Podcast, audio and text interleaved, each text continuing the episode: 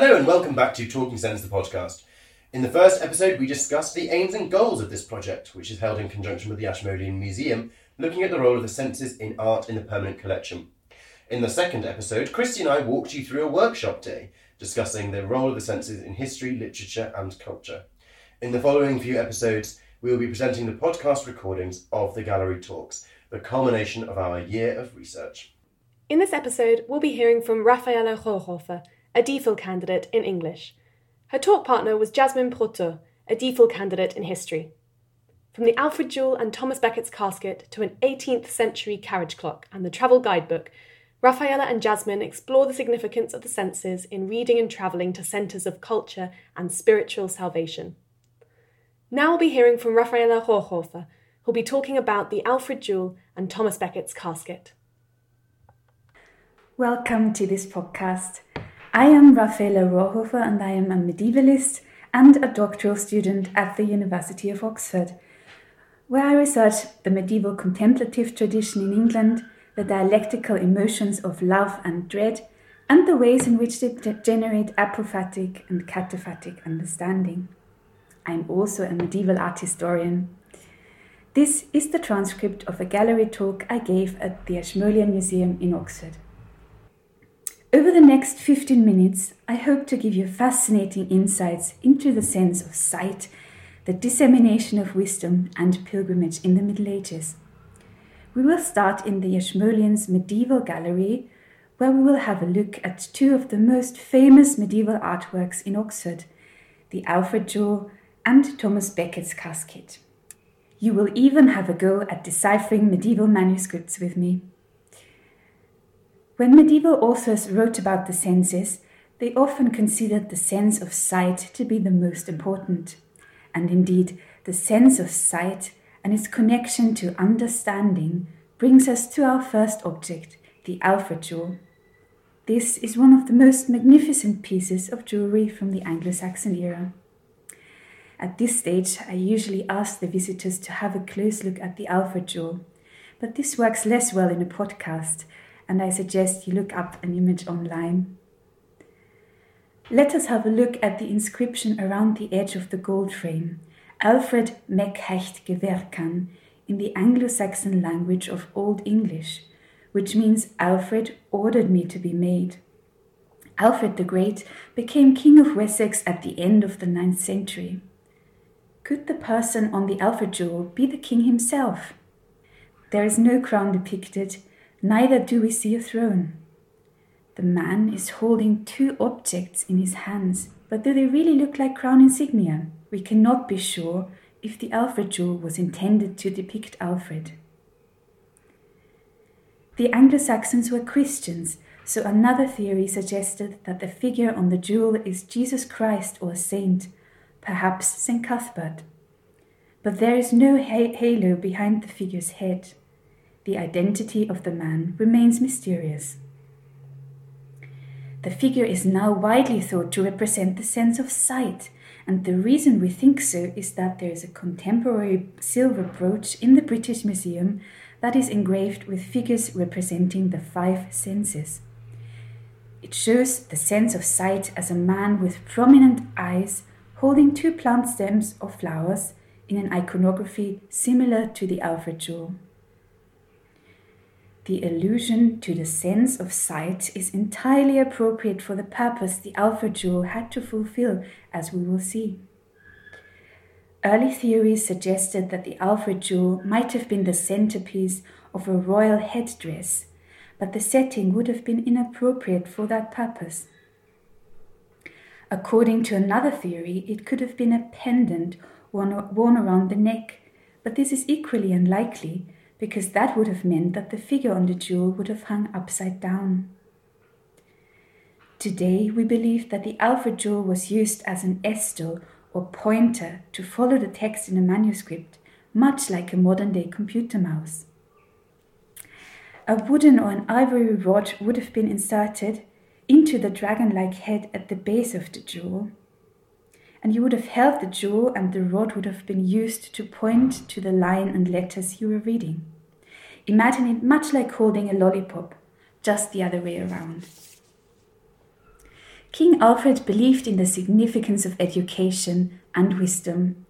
He was taught to read Old English as a boy and learned Latin in his late 30s. One of the reasons why he received his byname the Great as the only English monarch in history was that he commissioned and took himself part in the translation of several key texts that were written in Latin into the vernacular. When he had copies of the translated pastoral care of Pope Gregory the Great sent to bishops and monasteries throughout his lands, he sent a precious aestel, a pointer for reading as we now know, with each copy. Reading, writing, and religion played important roles in Alfred's life. His love of learning began when he was attracted to the illustrated initial letters in a book of poetry as a young boy. Let us have a look at an 11th century copy of the Pastoral Care and try to translate it. Unfortunately, this exercise cannot be replicated in the podcast. To the listeners at home, I suggest you look for images of the pastoral care online and enjoy them in the comfort of your homes. We then have a look at another manuscript, this time from the beginning of the 15th century, written in Middle English and decorated with illustrations and illuminated initials. It is a work that most of you will be familiar with, written by one of the most famous medieval English authors, The Canterbury Tales by Geoffrey Chaucer. If you Google images of the Ellesmere Chaucer manuscript, you can emulate the experience of the gallery talk, and you will immediately see the pronounced difference in script because the manuscript dates much later. At this point in the gallery talk, we deciphered and translated parts of this manuscript together. To give you, the podcast listeners, a feeling for the sound of Middle English, let me recite the first couple of lines from Chaucer's Canterbury Tales, which every reputable medievalist knows by heart. Juan that April with its sure sorte, the dracht of March has pierced to the rote, and bathed every vein in sweet liquor, of which virtue engendered is the floor. The Canterbury Tales were written at the end of the 14th century and revolve around a group of pilgrims on their way to Canterbury to the shrine of Thomas Becket, one of the most famous pilgrimage sites in, in Western Europe. For Chaucer, the pilgrimage provided a reason why these strangers from various places in society would come into contact with one another.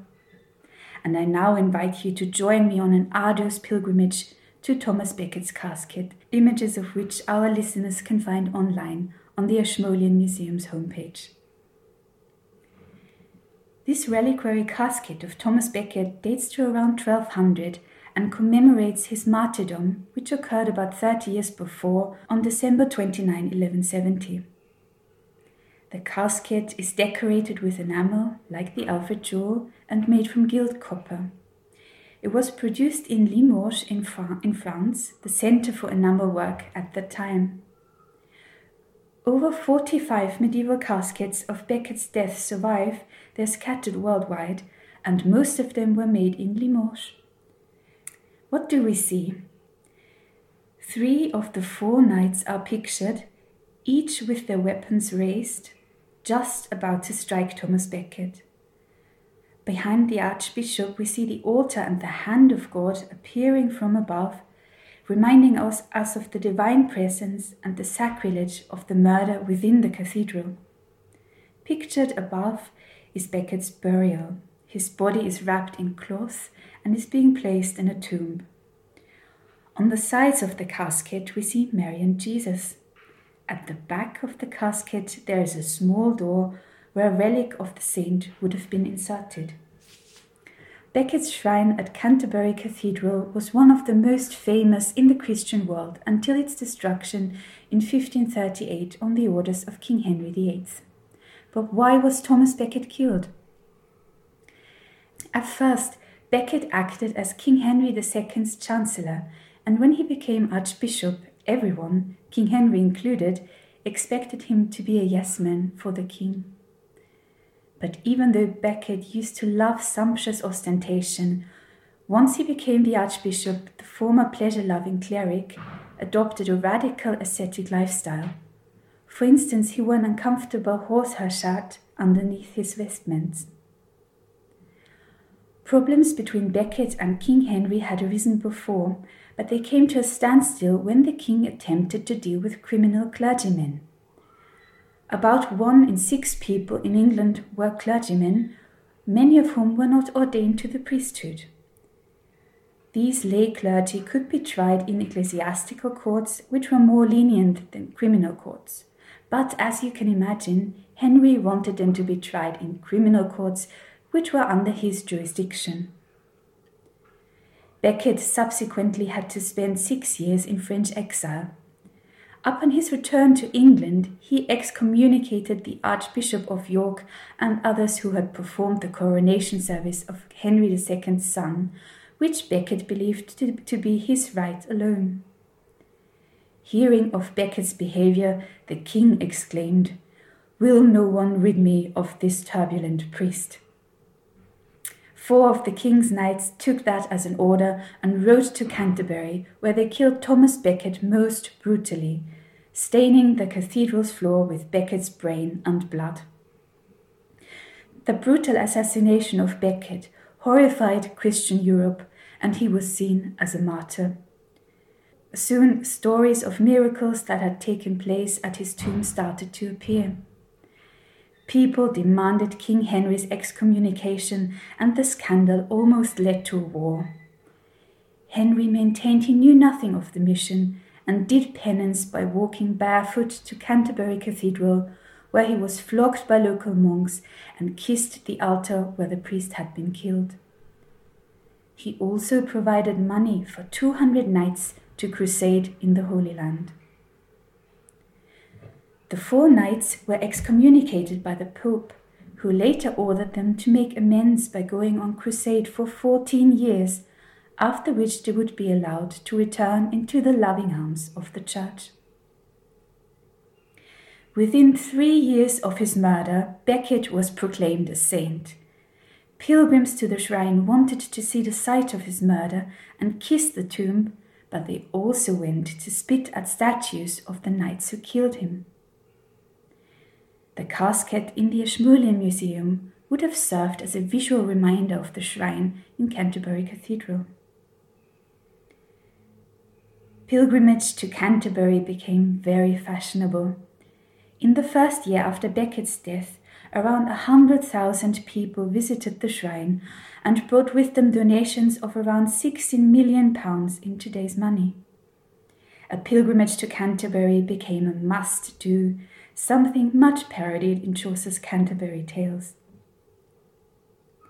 As we have seen, pilgrimage in the Middle Ages is often associated with the extraordinary and with partaking in the intangible and ineffable. But how does pilgrimage and the practice of travelling develop in subsequent centuries? If you want to be as fashionable as Chaucer's pilgrims, I suggest you now listen to Jasmine Proteau's podcast which is also available on the Oxford Talking Sense podcast website. Thank you for the privilege of your time. I hope you enjoyed this window into the Middle Ages. My name is Raffaella Rohrhofer. Goodbye.